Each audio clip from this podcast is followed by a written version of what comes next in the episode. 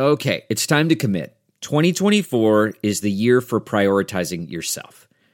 Begin your new smile journey with Byte, and you could start seeing results in just two to three weeks.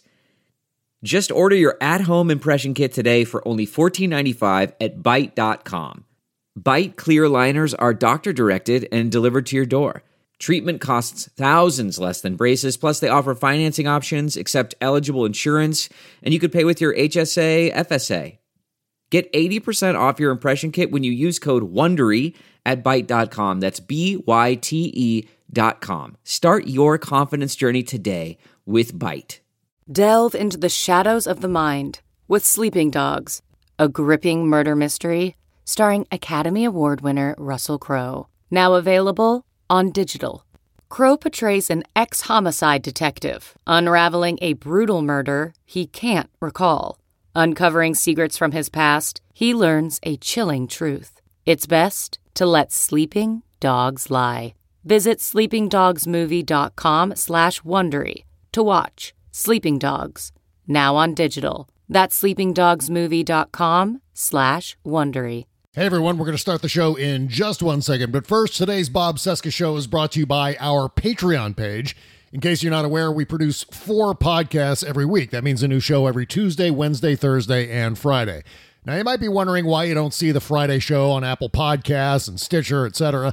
Well, that's because our Friday After Party podcast, with all of its revealing discussions about sex, drugs, rock and roll, and politics, is only available through our Patreon page. So please help support this show by subscribing to our Friday After Party for just $10 a month. Plus, you get two postmortem shows every damn week. That's bobcescashow.com or just click the all caps Patreon link beneath the logo at bobcesca.com. And now let the cartoons begin.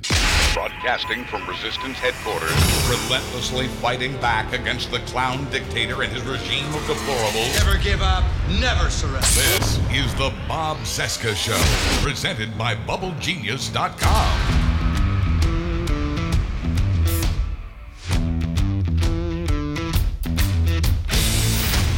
From our nation's capital, it is Wednesday, June 10, 2020, and this is the interview edition of the Bob Cesca Show on the Sexy Liberal Podcast Network.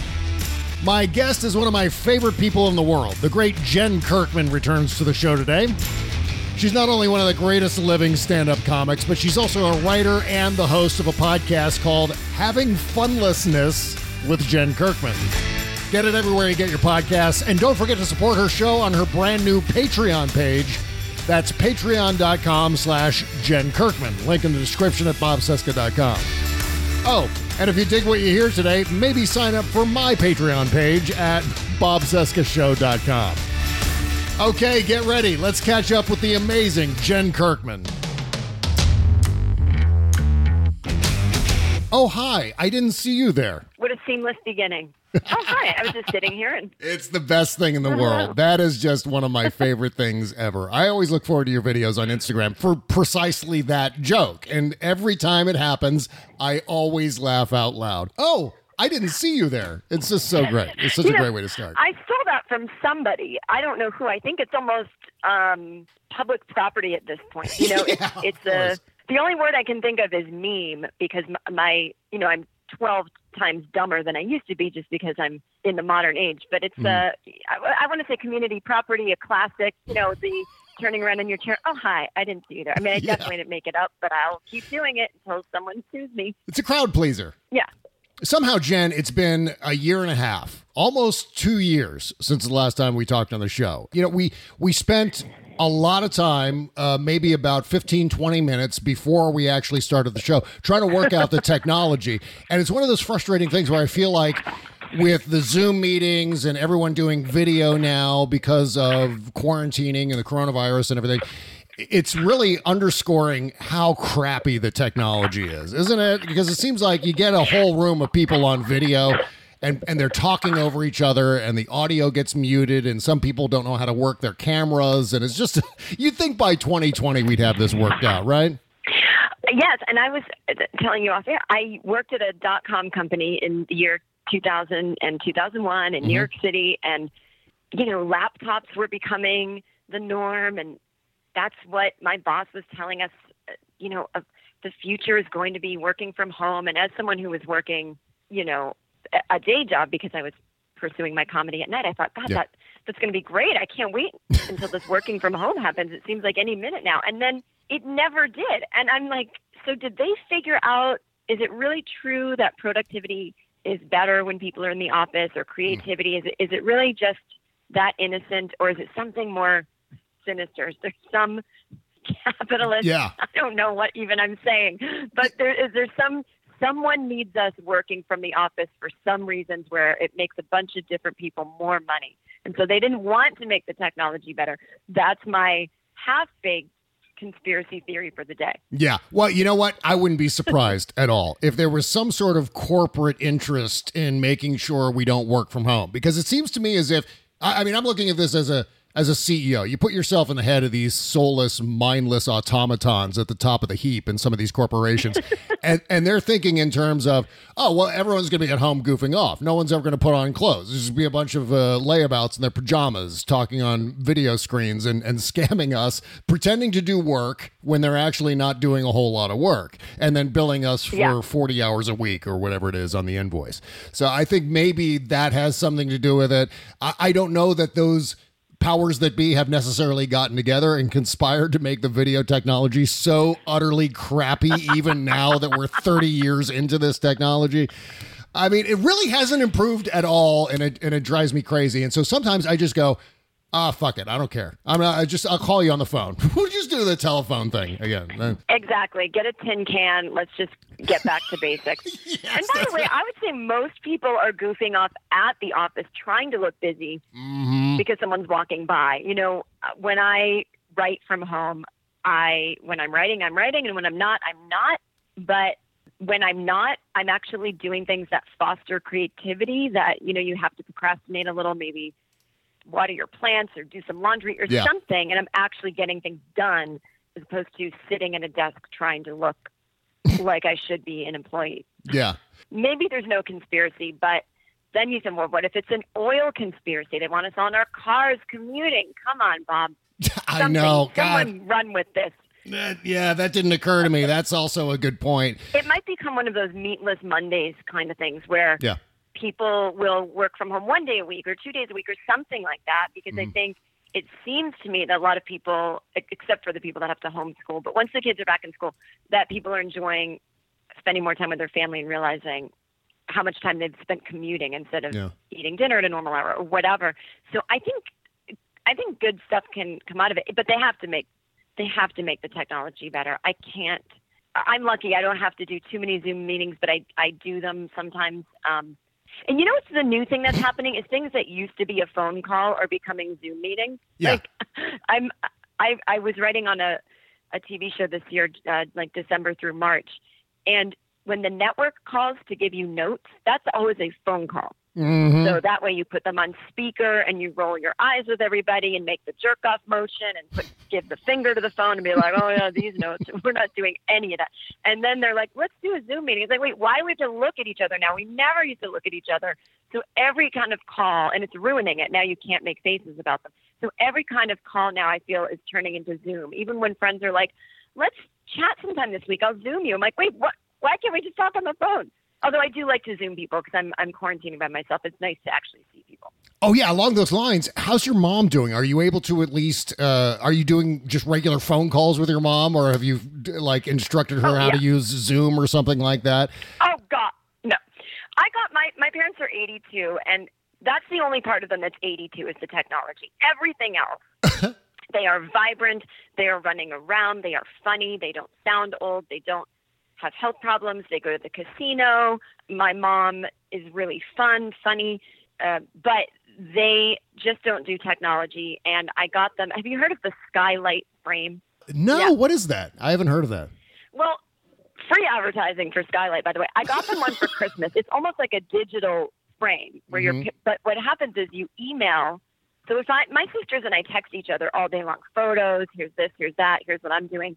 And my parents don't get to see any of this. And they have a computer, but oh, they don't know how to zoom on it. And none of that's happening. Yeah. I swear it might be dial up. I haven't been to their house in a long time. We usually all congregate at my sister's house when I go home. So I got them this skylight frame for Christmas. I thought it would be great. They can put it in their living room. And when I have a picture that I would normally text them, if they were to have a cell phone like that, uh, I send the picture to an email address on Skylight. So as my mom's sitting there, bloop, a picture will pop up. And then it just is part of the picture frame now. It scrolls and there's pictures of her children and what, you know, scrolls all day long. Yeah. And uh, you can email them pictures and videos and they don't have to do a thing. It's on all day. Once you turn it on, you never have to turn it off for the rest of your life. You just have to one time put in your Wi-Fi password. Wow. And my parents don't know what it is. We have to call our computer guy. I'm like, what computer guy? And then they'll get all upset. I, we don't Computer know guy. these things, Jennifer. Jennifer, we don't need all this. And it's like they're crying. I asked my mom if she had a Wi-Fi password. She she was so just discombobulated. I was like, you know what? Forget it. My sister will come over. I got them for Christmas. They really loved it. They Mhm. stayed a week at my sister's. I showed them how it worked. They were having a ball. Then they went back to their house. My sister was supposed to visit at some point and put in their Wi-Fi password. And then the pandemic happened, and no one's going to their house. So, but we talk on the phone, you know, once a week, sometimes more. They email, which is good Yeah. but they're doing great. I'm really happy that they're obeying. I'm just loving it. Well, they're they're normals, right? I mean, they're not Fox News people. Uh, yeah, uh, uh, oh, Uh, what- oh, oh, what? oh, oh, oh. Really? My dad, yeah. So my dad is Fox News, very into Trump, and Oh, it's the no. heartbreak of my life.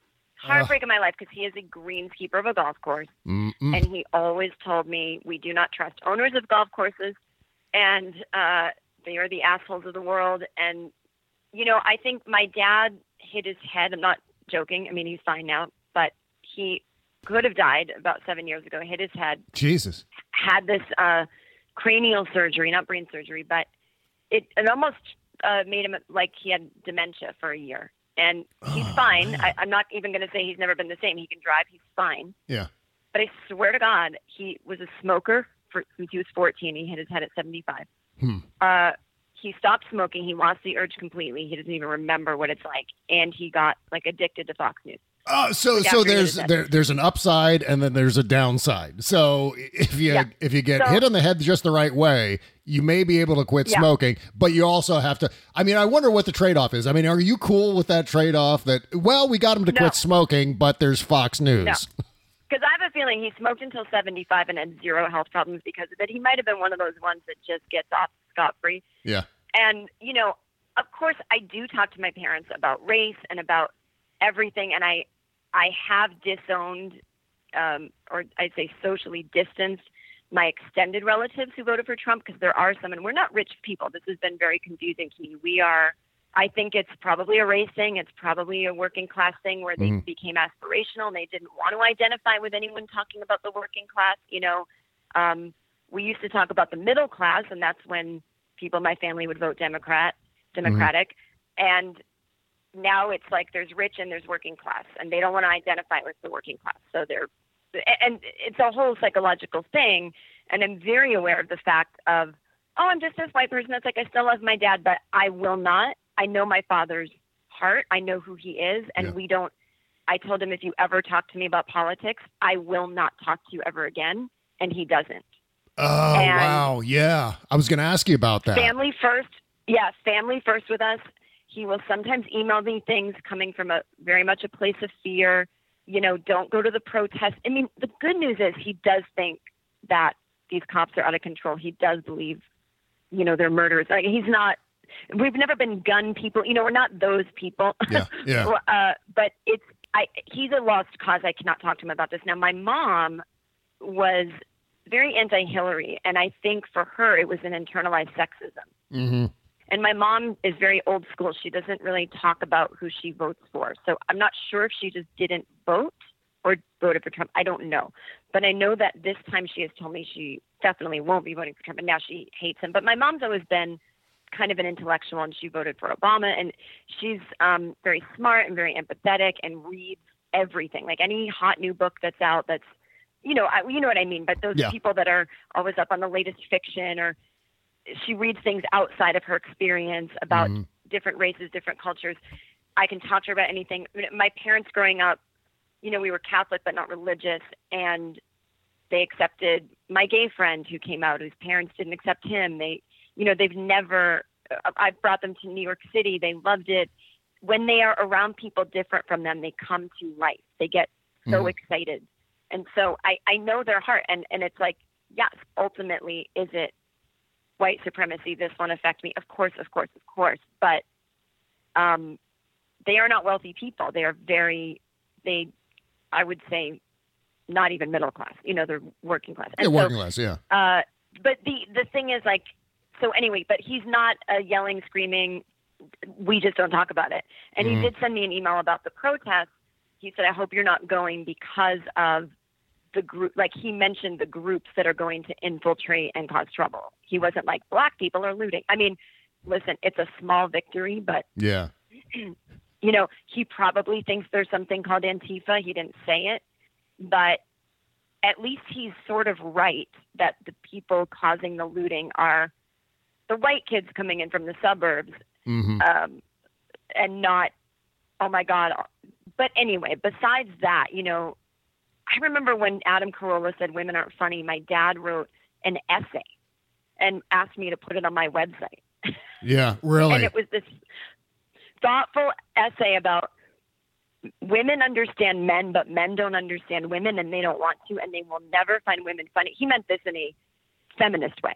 Yeah. Um, and that men are very threatened by this. And it was like, this is a 70 year old man who didn't go to college from, you know, born in the 30s. Like, hmm I don't know where this. So, you know, that's who I know my dad to be. He's this bizarre mix of things. And, but I do know at the end of the day, deep in my heart, do I believe he's a working class guy who felt weird when a black man became president? I do. Yeah. I really do.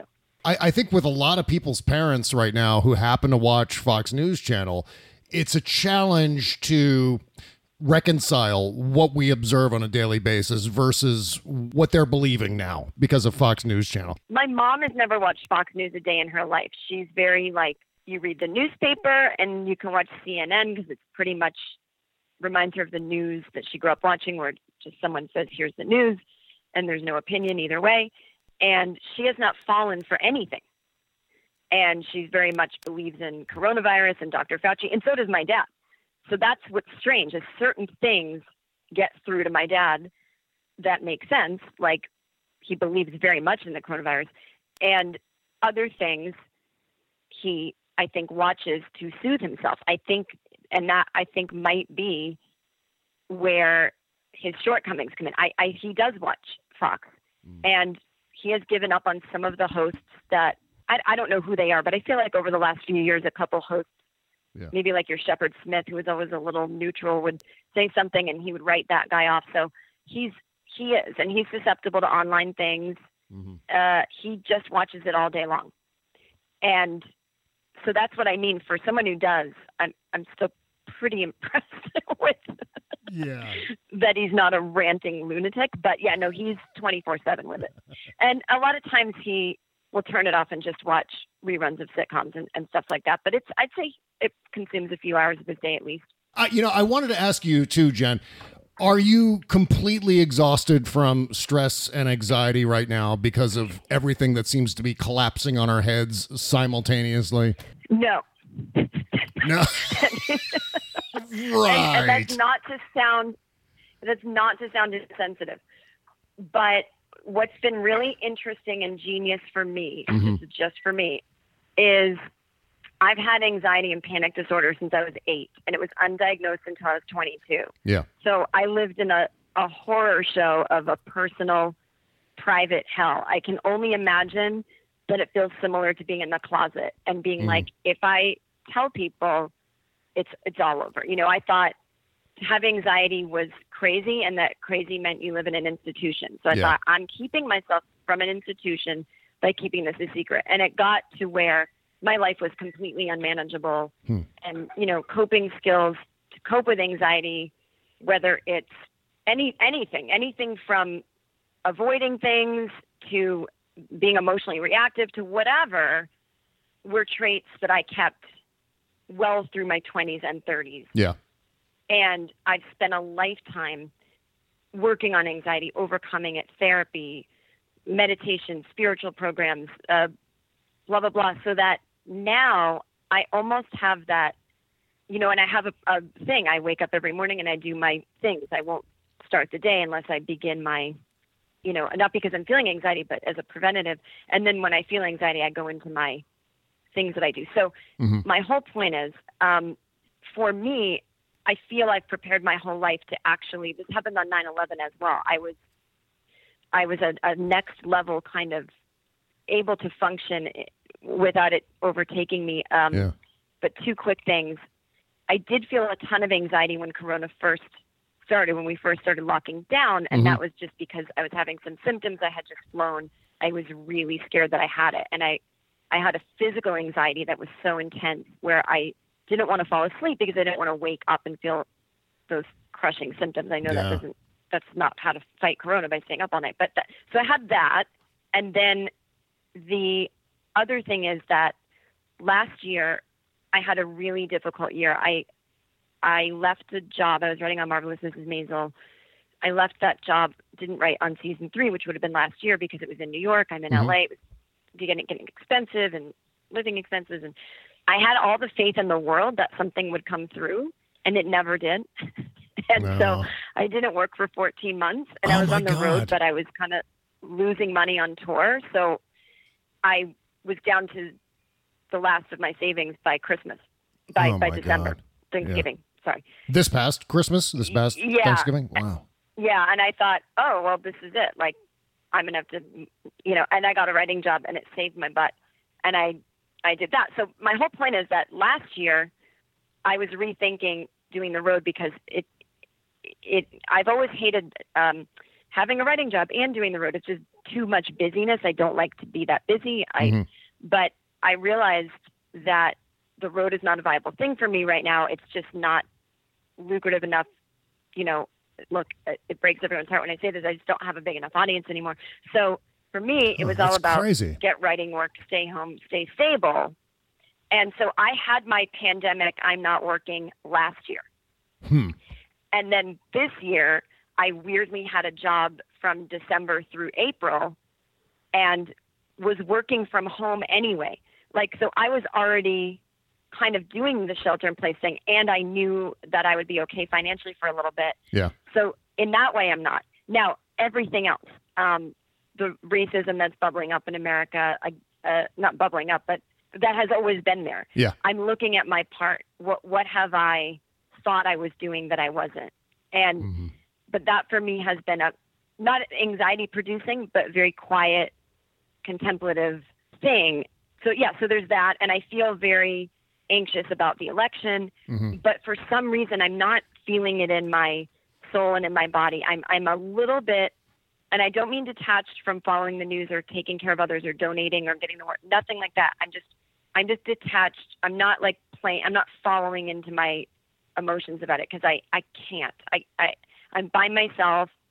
I'm I've got to. Ha- I'm allowed to have some joy, and I'm allowed to use this moment to figure out what I really want to do because I I wanted to change course in my career anyway, and Mhm. um, I wrote this big, like 10 page long anxiety email. And if anyone needs help, uh, I send out this form letter. Like, I really actually want to move into a space where, like, what if that became a job for me? Like, somehow working with people with anxiety and whatever. So, all that to be said, I actually don't, but I, I'm aware of it and I'm afraid of the anxiety that might come Mhm. closer to the election or, God forbid, if Trump wins. I think everyone's thinking about that too. It, it just seems like everything is happening all at the same time. And for people who had the same disorder, who have generalized anxiety disorder, uh, this has got to be a, a, a bloody nightmare for all of those people. I mean, you wrote a piece on your blog about generalized anxiety disorder. What is the difference specifically between just the feeling of anxiety and actually having an anxiety disorder? I think it's similar to depression. I had a doctor tell me once that, you know, let's say somebody dies and you have a breakup, you will actually be clinically depressed for, you know, if it lasts more than six weeks. It Yeah. doesn't mean for the rest of your life, that's your diagnosis. So I think that someone who never had generalized anxiety disorder might find themselves you know, like if you if you experience a period of anxiety longer than a couple of weeks, now you might I don't mean you have it and now you have it for the rest of your life, but that might be what you're experiencing. And it's kind of, I mean, I think it all feels the same. Yeah. Um, I, I, it, my only thought is that I think most people have anxiety and most people handle it by staying busy or staying in their heads or, you know, poo pooing people who take care of it or thinking that meditation means relaxing or whatever. And I think that most people now are realizing they've always been anxious Yeah. you know, and they can't do their coping skills of commuting and being busy and and uh, and hustling and grinding. I'm loving that this is maybe killing that kind of hustle culture a little bit. Um, Yeah. But yeah, so I don't know. I think I think anxiety can be really physical, you know, and the basic thing is our sympathetic nervous system, which I think sounds nice, like it's trying to help us. It's like, ah, I'm sympathetic. Okay, let's help. But it's a little disordered when you're anxious. Yeah. And so you're going into fight, flight, or freeze when there is nothing happening. When you're just sitting on your couch. There's no bear coming in, you know, like, hmm uh, and so you have to activate the parasympathetic, parasympathetic nervous system, which I think the paramedics are coming, right? It's like I have to break it down in baby terms because it really soothes me to talk to myself like that. Yeah. So if I think, oh my God, I'm anxious, I think, oh my God, my body's trying to help, but it's just getting it wrong. It's sympathetic. Let's get the parasympathetics in here. And then you calm yourself down, whether it's a form of breathing or just looking at an object and Mhm. grounding yourself. It's, it's called grounding yourself. But so I think it's very simple. And I think ge- whether it's generalized you've had your whole life or whether it's situational, I think it's all the same. And I actually feel bad for the people that have never had anxiety. That's why I wrote about it and asked people to email me because they're so confused and they they don't know how to talk about it. And Yeah. so I think for a lot of people anxiety is actually a coping skill. And so I always say put on your shoes that you had when you were 5 years old and try to walk around in them. Because people insist, I've always done things this way. Well, that doesn't mean it's good, you know? And so mm-hmm. you got to get new shoes. And so I think a lot of people will go, well, I can't get better because my anxiety is really bad. Like you see this defense come up where people, they're kind of fighting to keep their anxiety because that keeps them safe. And I don't blame them if that's the thing that, if you get anxious about stuff, you know your own response. You don't Yeah. have to actually react in real time to new and scary stimuli, but it can kind of keep you stuck. As a creative person, do you find that, or, or did you find that anxiety kind of pushed you forward a little bit more than you would have otherwise? Or is, I guess what I'm trying to say is, is there an upside to it? I, I my anxiety was so debilitating. I, I couldn't do anything. But what was interesting was I can. Well, you know what? It's actually kind of interesting you say that. I don't believe people need their anxiety to help them do anything better. Yeah. Okay. Um, people can get rid of it, and they will be as creative as the day is long. It it just might be interesting.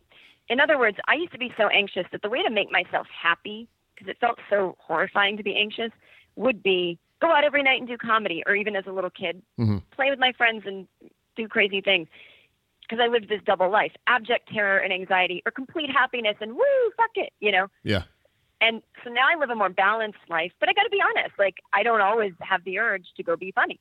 Mhm. Um, but that's okay. I, I feel creative in other ways. Like there's more room in my head for lots of things, and different things interest me. But I, I think no, you know, last year with- when I wasn't working, and I had to self start on a lot of projects, I, I, I couldn't.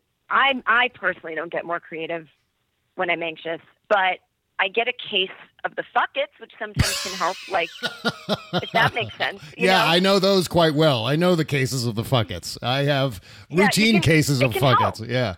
like don't you think if sometimes you're just like i don't know fuck it let's see if this if you're feeling just horrible about the world and it's like well you know what like Fuck it. maybe i'll just fuck it like i'll say this or i'll open my mind creatively to this or i, I don't know how to explain it but Mhm. i wasn't i was listening to something that i thought was really gorgeous was there's this podcast I love called 10% Happier with Dan Harris. He's a ABC newsman and he had a panic attack on air years ago Wow. and he was kind of an adrenaline junkie. He was in all the, you know, reporting on the wars and, you know, partied on weekends and had a panic attack on air. You can look up, look it up on YouTube. Most people, it's not really visible to the naked eye, but to him, it was felt really big. Mhm. And he started meditating and he does this podcast. He talks to all the big meditation people. but he did a recent episode about the uncomfortable talking about race, and he talked to um, guy's name is his official Buddhist, his name Lama Rod, or I forget his last name, but he's black and gay, and he was talking to Dan, who's white and straight, and Lama Rod was saying, okay, so I don't want to just be interviewed about what white people can do about this. I want to have a conversation. And so he would say something like the trauma of the years of police brutality and, you know, growing up in a system that I didn't consent to.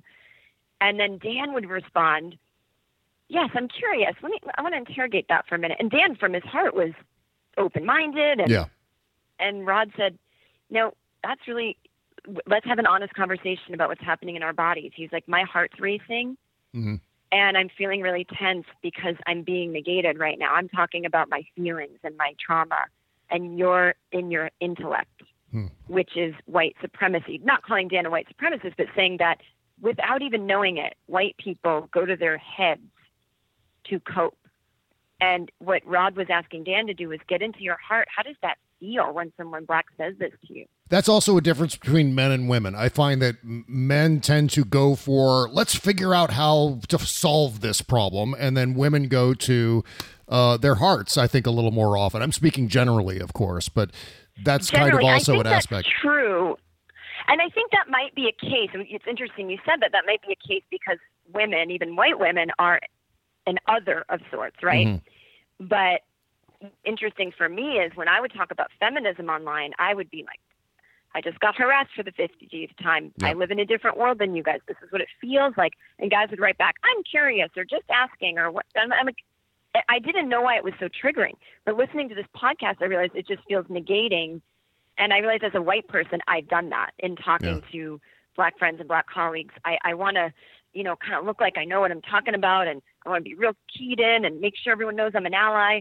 And I've definitely talked from the top of my head instead of in my heart. But it's not like I have to go, start wailing and screaming and going, I'm sorry. But it's more being honest and saying, well, I'm really uncomfortable right now. I'm not sure Yeah. uh, what to do, you know, that kind of thing, and just being honest and, and having two souls connect. And so, all tying that back to anxiety is I've been trying to really, after hearing that podcast, it really inspired me. Like, how am I still doing that as a white person? And I'm doing it a lot. And so, I'm, I just, last week I sat and it, and it wasn't anxiety I felt, it was a broken heart. I felt that same broken heart I felt um, maybe after 9 11, definitely after Trump was elected and then I had to say, is my heart broken because when it's not fun anymore because I've been getting away with ignoring stuff? And even if I haven't been totally ignoring it, like still a level that I get to ignore race if I want to on any given day. Um, and I relate when Yeah. When people say that to me because as a woman, I don't get to ever not be a woman, and so I had to look. I've just had a broken heart all week, and I've had to interrogate myself: Is this like when when the fun's over, or is this actual empathy for others? I think it's leaning more towards empathy, but Yeah. you know, I've been sitting home asking myself these questions, and hopefully by doing that, it'll bring about my next actions, which which will help. But uh, so yeah, I mean, my anxiety, I'm I'm trying to. Anytime I have any kind of anxiety, I try to bring it into my feelings. Okay, we'll get back to our conversation with Jen here in just one second. But if you're looking for a perfect Father's Day gift, and who isn't right now, Omaha Steaks is here to help you. And what does dad really want for Father's Day anyway? Tons and tons of beef. If you ask any dad, what do you want for Father's Day? Well, the answer is always going to be beef, steak, some sort of meat. And for a limited time, you can get a variety of packages filled with beautiful Omaha steaks, plus other premium meats, side dishes, artisan desserts, and so much more, all ideal for dad's special day. These packages come flash frozen, vacuum sealed, delivered in a cooler with dry ice safely to his door. That means fresher than fresh, all backed by Omaha Steaks' unconditional 100% money back guarantee. By the way, best customer service in the world at Omaha Steaks. It's a simple, delicious way to treat dad this Father's Day, and you're giving him something he's actually going to enjoy, too. Omaha Steaks is offering listeners a variety of amazing packages that are perfect to send dad for Father's Day. Go to omahasteaks.com, enter the code LIBERAL into the search bar to unlock savings of 50% or more. With code LIBERAL, you'll receive free shipping and a free one pound package of delicious Applewood smoked steak cut bacon on select packages. Dad's going to go crazy for that. There are many packages available, perfect for dad, all ready to be shipped in time for Father's Day omahasteaks.com. Enter the code liberal in the search bar. Okay, and don't forget, we all have to do these Zoom meetings these days with work or with our friends and family members. But what do you see on that screen when you look at yourself? I know when I look at the screen, everything that's weird about my face gets amplified by a thousand percent. Zoom meetings with coworkers and clients are great until you notice all those crazy things, including bags, wrinkles, fine lines. Let me tell you, these cameras catch everything. But now imagine that they're gone. And I'm not talking about risky or expensive plastic surgery. I'm talking about gone in minutes. It is called Plexaderm, a clinically studied serum that visibly eliminates your wrinkles, crow's feet, and under eye bags, all in the comfort of your own home. Plexaderm is the solution for Zoom meeting eyes. Uh, the best part is Plexaderm goes on clear and lasts for hours, so nobody's going to know that you're using it unless you tell them. Go to tryplexaderm.com today. Use the code VOICES for half off a full size bottle of Plexaderm plus an additional $10 off. That's half off plus an extra $10 off. Or call 1 800 685 1292. Mention the code VOICES to the operator. Plexaderm is backed by a 30-day money-back guarantee. Visit tryplexaderm.com. Use the code VOICES. That's code VOICES at tryplexaderm.com. The Bob Cesca Show. I think what's generating a lot of the anxiety at this point is the sense of helpless injustice. Like, is there anything we can do in the face of this obvious injustice that we see in our Twitter timelines every day, with one video after another, whether it was the actual murder of George Floyd or all of the law enforcement injustice that has occurred in the wake of that, all those things combine into that sense of what can be done now and especially when you lump into the equation the fact that we're supposed to be isolating and so on due to the virus right. and what can we do out in the streets when we know that's probably a dangerous thing and then we feel i guess almost ground to a, a standstill in some ways I feel like, and I feel like the pandemic brought this up a lot for people this lack of control. mm-hmm. But we've never had control. Like, I was joking about it on my podcast the other day. I was like, we were born, no one asked to be born. yeah Then you're born, then you celebrate birthdays, and then someone drops this one on you. Oh, you don't live the whole time. What do you mean? You die. When? Oh, we don't know. What the fuck? Like, we have never had any control. we have no control over the biggest thing ever, life and death. So, yeah um, we do have some control over. I now, I don't know what it is, but I am. I I I feel like it's one of those things we have to look at almost the way we look at voting or anything else. What am I doing, and am I encouraging others to do the same? And if everyone did this, we have to look at it from that way. I can't jump in and save this, but if everyone did these three things that I'm doing, then the world will start to change. And I do think the onus is a little bit more on people who own corporations and what, you know, are all their employees white and people who put out media and art, you know, network executives. You know, I think smaller people like yourself and myself, it's like just keep amplifying the right messages, donate where we can. If people can march, great. If they can't, I think that's perfectly understood. Yeah. Um, you know, be a lifelong student of this. It's not just the new hot thing. You know, check our own. I mean, I think a lot of it, and it seems like it doesn't help, but I do think it does, is like looking at ourselves for the first time and like, we all know we have white privilege and we're all happy to say it. I've got white privilege, but the way I say it, I, I've been saying it as I look in my heart. It's like, but I don't want it. That's like the Yeah. parentheses, and it's like, yeah, but yeah, but I have it. So don't not look at it. And so, I think it's okay if white people right now just keep amplifying the right messages, Yeah. donating where they can, but institutional change doesn't just come from oh these guys that are murdering everyone. I mean, mm-hmm. all of us are part of it in our own small way. And so I think that's the hard part. But you know, I'm not out in the streets and I do feel I don't feel overly guilty about it because Yeah. that doesn't help anybody. But I'm at risk for COVID with I have some lung and asthma issues, so I'm just not fucking with it. Mhm. But th- I have a little bit of guilt about that. But I, it's a waste of time for me to sit around feeling bad. But you know, of course, there'd be some Twitter warrior, always a white person, who would be like, "You sound," blah, blah, blah," you know.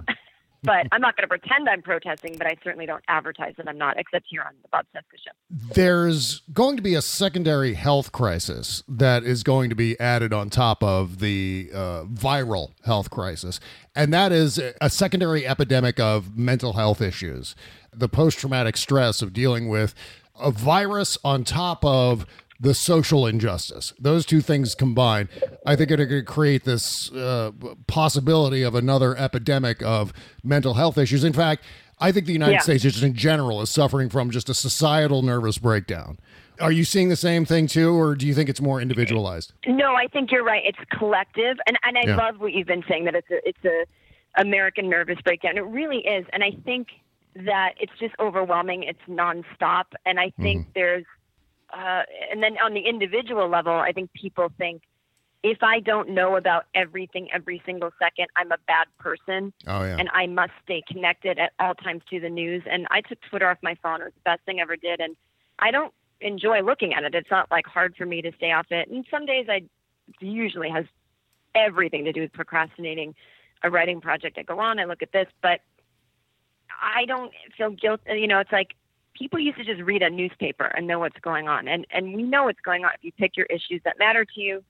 Look, you know, research them on your own every day for a few, whatever, an hour, whatever it is, mm-hmm. maybe every other day.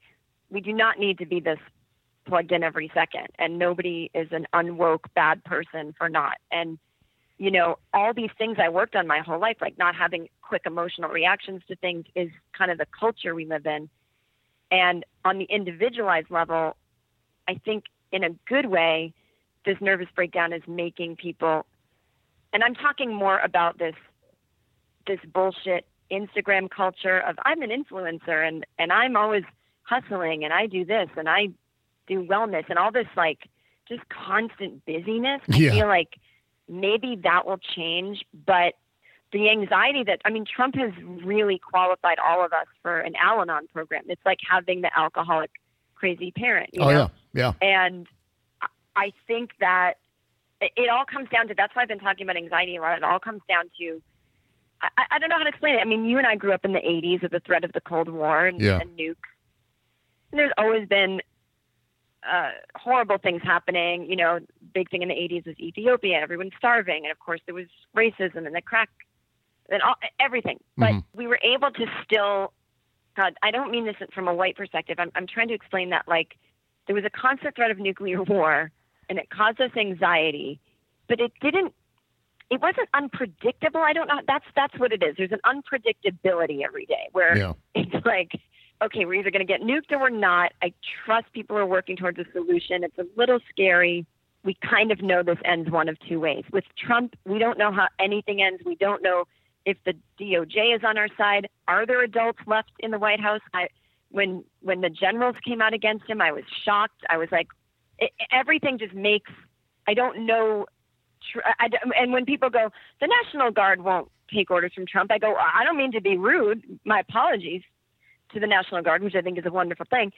But I don't know that. Yeah. You know, I've just lost trust in everything, and that is really unstabilizing. Yeah, it really Um, is. We yeah. don't have a leader. and going back to the Cold War analogy, even during the Cold War, we kind of had I don't know I don't know what the right word is, faith that our leaders were at least sensible enough that they weren't going to get into this mutually assured destruction kind of scenario. Like everyone knew that if you fired off a nuke, there was going to be one coming right back at you. And in that sense, Yes. at the very least, Republican, Democrat, or in between, we knew that there was at least a level of reason and rationality to prevent that. And that's one of the reasons why that joke that Reagan told, and he was supposed to be off microphone, he said something about uh, the bombs are going to start flying any second now. I forget exactly what the joke was, but that was destabilizing to us. Like, oh shit, maybe he's not as rational as we thought. But Right. conversely, we're dealing with leadership now at the highest level where we don't know what the fuck they're going to do on Twitter, much less what Donald Trump has the potential to do carrying around the nuclear codes in his uh, pants pocket.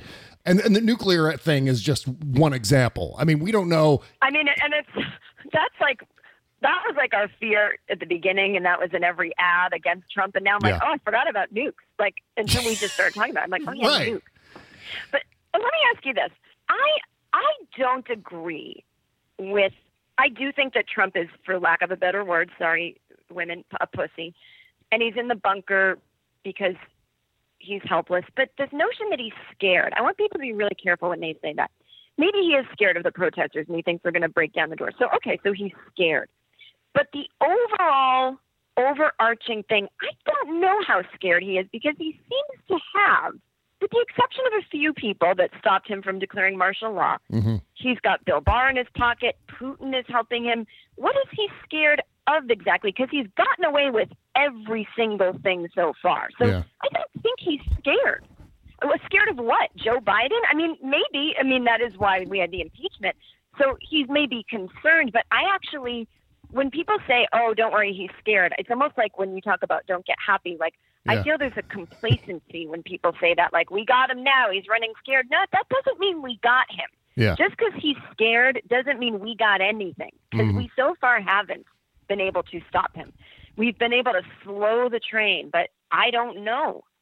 I don't like that. I don't like that common thing that people say. Do you? Am I wrong? Talk me out of. No, that's that's a really good point, and and I kind of agree with that sentiment. Um, and, and I say it myself quite a bit that oh, Donald Trump is scared, but it's only in a relative sense, insofar as I get the sense that Donald Trump has this I don't know artificial vibe around him that he's some sort of you know twelve foot tall alpha male, and he's this tough guy, this tough masculine guy, but he's not not in any sense of the term. In fact there was a uh, there was a piece written by tom nichols a never trumper for the atlantic where he talked about this exact thing. But it's something that we've been you know kind of throwing out there on social media occasionally and that is that donald trump is actually a, a very whiny insecure vain um it, it, and that's all in comparison to the norm. And so Yeah. a lot of his behavior emerges out of a sense of fear. And that is all in relation to misappropriated masculinity that he gets attributed with by Fox News Channel, AM Talk Radio, and, and the usual suspects. Like, oh, yes, he's this masculine guy, but he's not he, because everything he does is based on a reaction out of self-preservation. It's like a, an animal that's caught in a snare or something. They just start freaking mm-hmm. out to the point where they almost gnaw Well, off their own right. limb. You know what I mean? Yeah. So it's like every single move he makes comes from fear and the malignant narcissism that's all tied in. Yeah. and and and I think Tom said this. I did read it, or someone said this, or Rick Wilson, or someone, some never Trumper said it, that if you push back a little bit, he runs scared. Right. And I do believe that. My only worry is that he knows that, and that's why he surrounded himself with people who don't push back. Mm-hmm. And uh, he's trained other people to be as afraid as he is. So that's why the entire GOP just folded. So I think there's um, I- I just don't know who is going to uphold the law when it comes to voter suppression or you know the one thing that, that did hearten me is it is an interesting confluence of now everyone's in the streets nonstop during a pandemic Yeah. and I think it it was the tipping point, but we haven't had that tipping point with guns, with gun violence and mm. marches. And I think it had to be because people have been cooped up for three months and they have the free time and they're just like, fuck this shit, you know? And so I think it's also because there was a pandemic that people were just bursting out of their homes to protest this. Um, Yeah. You know what I'm saying? Uh, and, and, uh, what heartens me is I was afraid people would be too afraid to go vote in November. And now this has blown that completely out of the water. People will totally go vote if they'll go, you know. Um, so that makes me happy at least that I, don't think people, maybe old people that can't drive, but hopefully they'll vote by mail. But but it just all these little things with with everything. He's in the bunker, and it's funny to make fun of him, but what's going on with the post office that he's trying to destroy because he doesn't want mail-in voting? You know, I- people get so easily distracted that they lose their own sense of, hey, what? I'm a smart person who pays attention to politics. Yeah. What should I be keeping my? I always say we all have to be like Bill Murray's brother at the end of Caddyshack. While everyone's partying and they think they've won and Danny Noonan's like, shit, whatever his name is, Murray. What is his name? Oh, Brian Doyle Murray. Brian Doyle Murray is watching that ball, and everyone else is reacting to something over there. And boom, it goes in, and he's like, it's in, and then everyone reacts the other way. So it's like, mm-hmm. we got to be Brian Doyle Murray in Caddyshack. Yeah. Keep our eye on some ball of our choosing and make sure that every day we don't just get sucked in. Let's make fun of him for being in the bunker. Because, you know, I'm also not a fan of poking at the man because it makes him the like we poked at him and he wants everyone in New York to die. We poked at it of Corona. We poked at him, and he wants every time there's a fire in California, he defunds the fire department. Like, just go to work, and never mind with the tweeting and the hashtagging. Fun to humiliate him, but there is a price for it, and Yeah. it's like you gotta be, I think we all should be collectively a little smarter about looking at what can be done in the chaos Right, because right. they're doing shit. That's what I mean. He's not just sitting there scared in the bunker. He's got a million people, evil fuck, that are way smarter than him, working for him. That are like, good, we've distracted everybody. Now let's get rid of the post office. That's right. Uh, and I am spending a lot less time yelling at him directly on Twitter. Like, I just had this thing going where it was cathartic for me to respond directly to him, to quote tweet something he said, and then to address him personally, which I still do now and then, but Yeah. a lot less often. Instead, what I'll do is I'll quote tweet him and then I'll say something in general. Because, you know, there is this other aspect to him tweeting and to us being able to respond to his tweets, insofar as he can go around saying, I'm a transparent president because I let the people yell at me back. I'm just not the only one doing the yelling. I'm letting the people yell back at me. You could make some argument that it's very Jacksonian. It's like Andrew Jackson and the big block of cheese in the White House, where he lets the people come in and have their say. And and uh, but it's not. Right. It's it it actually kind of empowers him a little bit. I can I can really see that because I understand the the urge to do it. He's a bully, and you want to bully the bully back, right? And I think sometimes it's fun to do. And, and you know, listen, i- if it gets people, can get you more attention, and then people will start listening to not you specifically, but your message. So I think it's fine. I just go, you know, there's been times on Twitter where he was talking about the mail-in voting thing and the post office, and uh, I mentioned that he wants to kill the post office, and somebody corrected me, and they're like, "No, he's just worried about mail-in voting." I'm like, "Yes, you dumb fuck," but I'm saying he's going to go as far as to get rid of the postal service. And they were like, "I don't mm-hmm. think so," and it's like that kind of thing. I go, "Why? Why aren't you thinking one step ahead?" Maybe those people, you know, you can walk and chew gum. You can think one step ahead. And you've been talking forever about him trying to extend his term by Yeah. saying they didn't let me get anything done and you're thinking one step ahead and then you someone like you can go make fun of him because you've done your homework i think most people think they're i don't know what like I, I think the way we own him is we think like him and we get ahead of it and try to you know we meet him when his troops come marching towards us we're already there waiting Yeah, yeah. instead of just reacting to every single thing he does and spazzing out, which is, as I say, it's like a collective group of people who are, you know, afraid of their alcoholic dad. Like, eventually you have to have a plan and an intervention and a thing. I don't know, I don't have an alcoholic dad, but, you know, I'm just saying, Yeah. like, he is traumatizing all of his children, which are us. And uh, a lot of times people respond to trauma by just acting like the person. And I, I just think we've got to be smart. Like you said, don't get happy. Don't get lazy. Don't, you know, no one is coming to save us. We've learned this when we found out the scope of the Mueller investigation wasn't what mm. we thought it was. Like, no one is going to save us. I feel as if the solution has always been to turn the fire hose of news around onto him rather than constantly responding to what he's saying.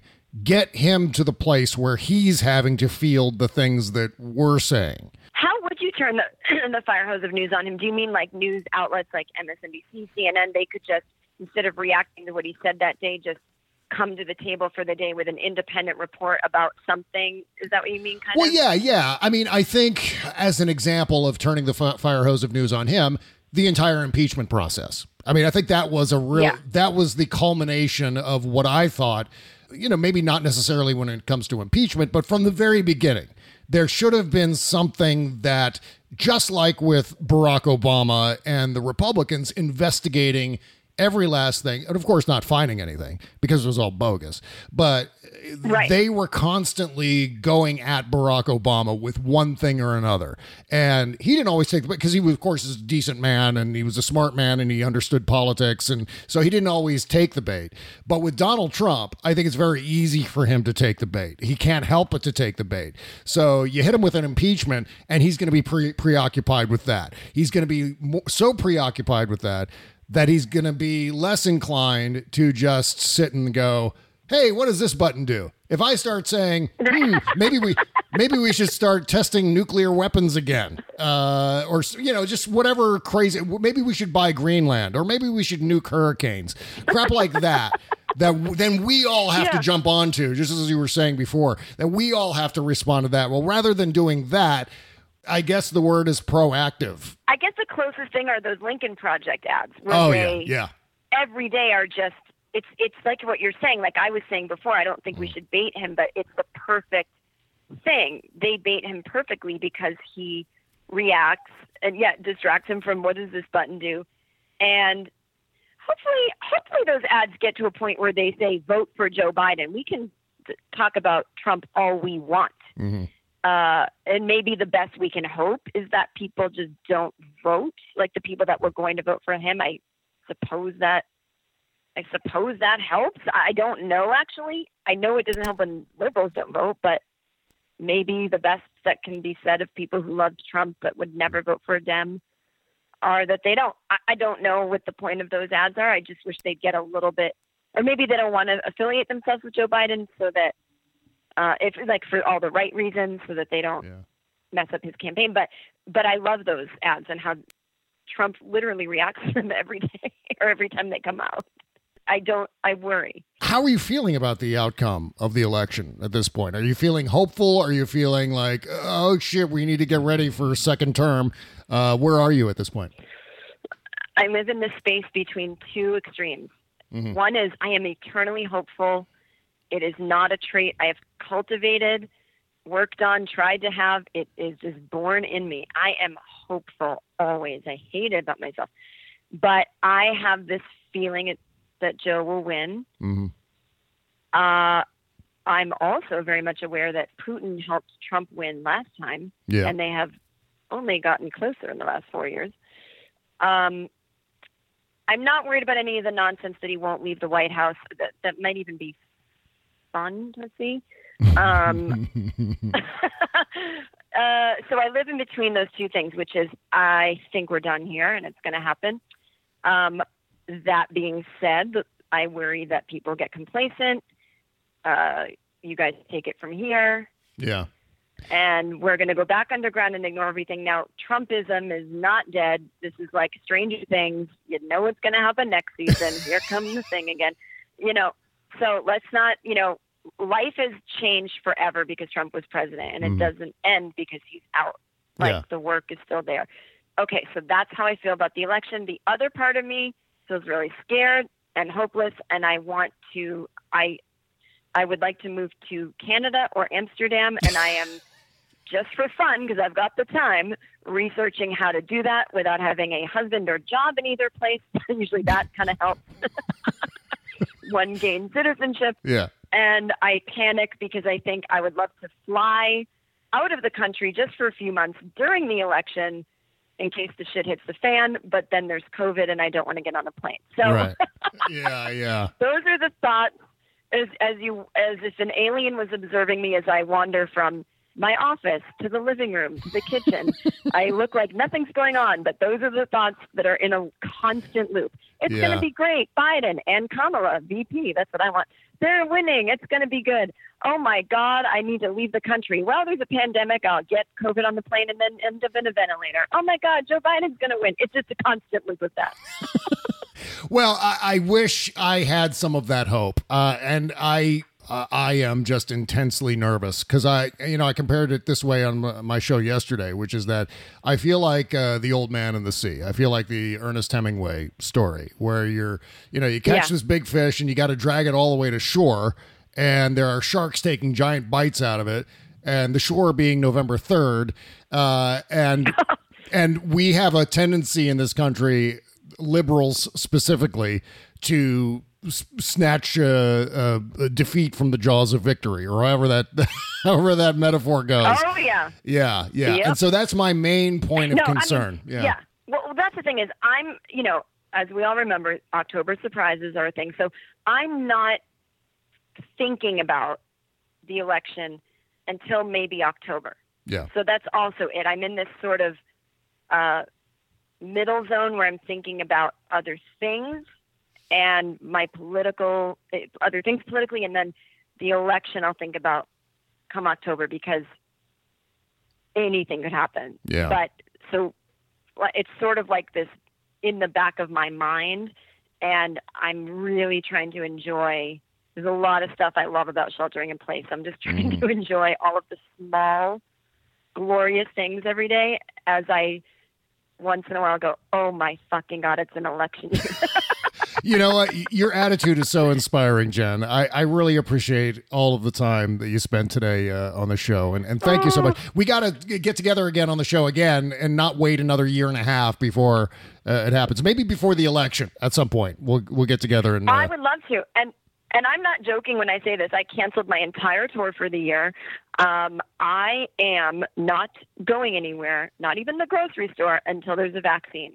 So Wow. I've got the time. yeah, yeah. And did you just I am here. did you just recently start a Patreon page, or is that something that you've had for a while? I started it in March. Weirdly, nothing to do with the pandemic, but because I was going to um, tour less, I thought, you know, I love doing my podcast, which Yeah. is just me talking for an hour a week about what's going on in my head and sometimes the world. It's not overly political though at all. Um, it's sort of like an improvised comedy special every week, and so um, I do that. Uh, it's called Having Funlessness with Jen Kirkman. It's a free podcast. You can listen to it wherever you get your podcast.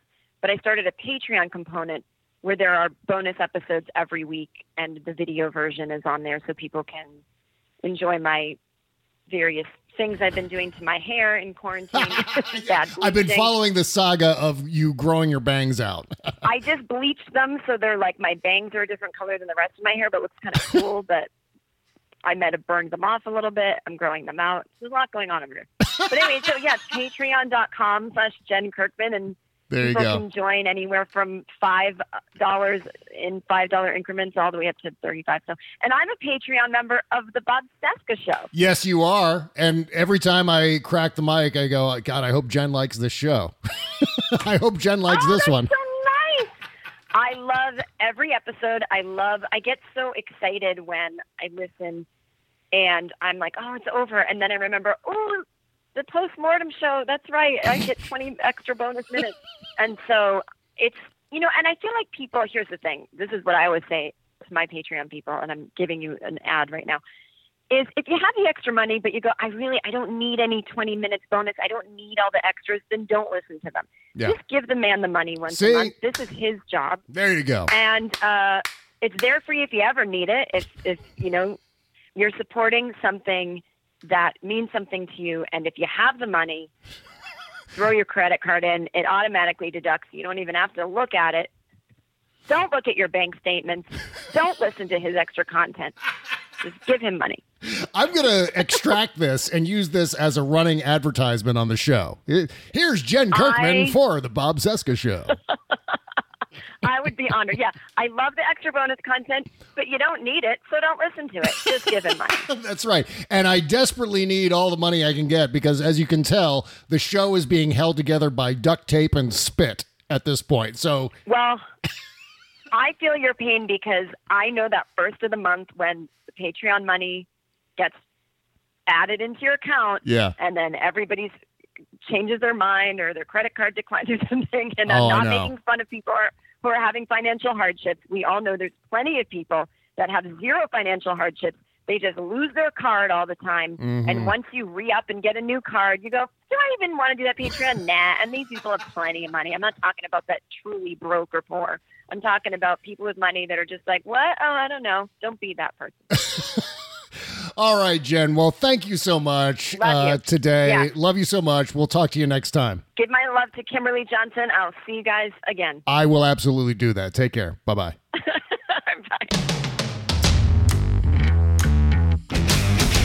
Hold it, don't nobody move. States, public health departments, and businesses are increasingly suggesting, if not requiring, the wearing of face masks. It's the smart, practical thing to wear if you have a reason to leave your home. And with the upswing in coronavirus happening right now, this is a must. A mask is a responsible way to protect yourself, your family, and your community. Our friends at thecleanphone.com now have KN95 masks that are ready to ship. These masks are rated to filter 95% plus and are certified to FFP2 standards. Go to thecleanphone.com and order your 10 pack of KN95 masks today. Add the code SEXYLIBERAL, all one word, to the drop down box for free shipping. Getting face masks into the hands of as many people as possible is an important next step in living with this virus. Get KN95 masks for you, your family, neighbors, and friends. If you go outside, you should wear a face mask. Go to thecleanphone.com. That's thecleanphone.com and order your 10 pack of masks today. And for free shipping, remember the code SEXYLIBERAL. Thank you.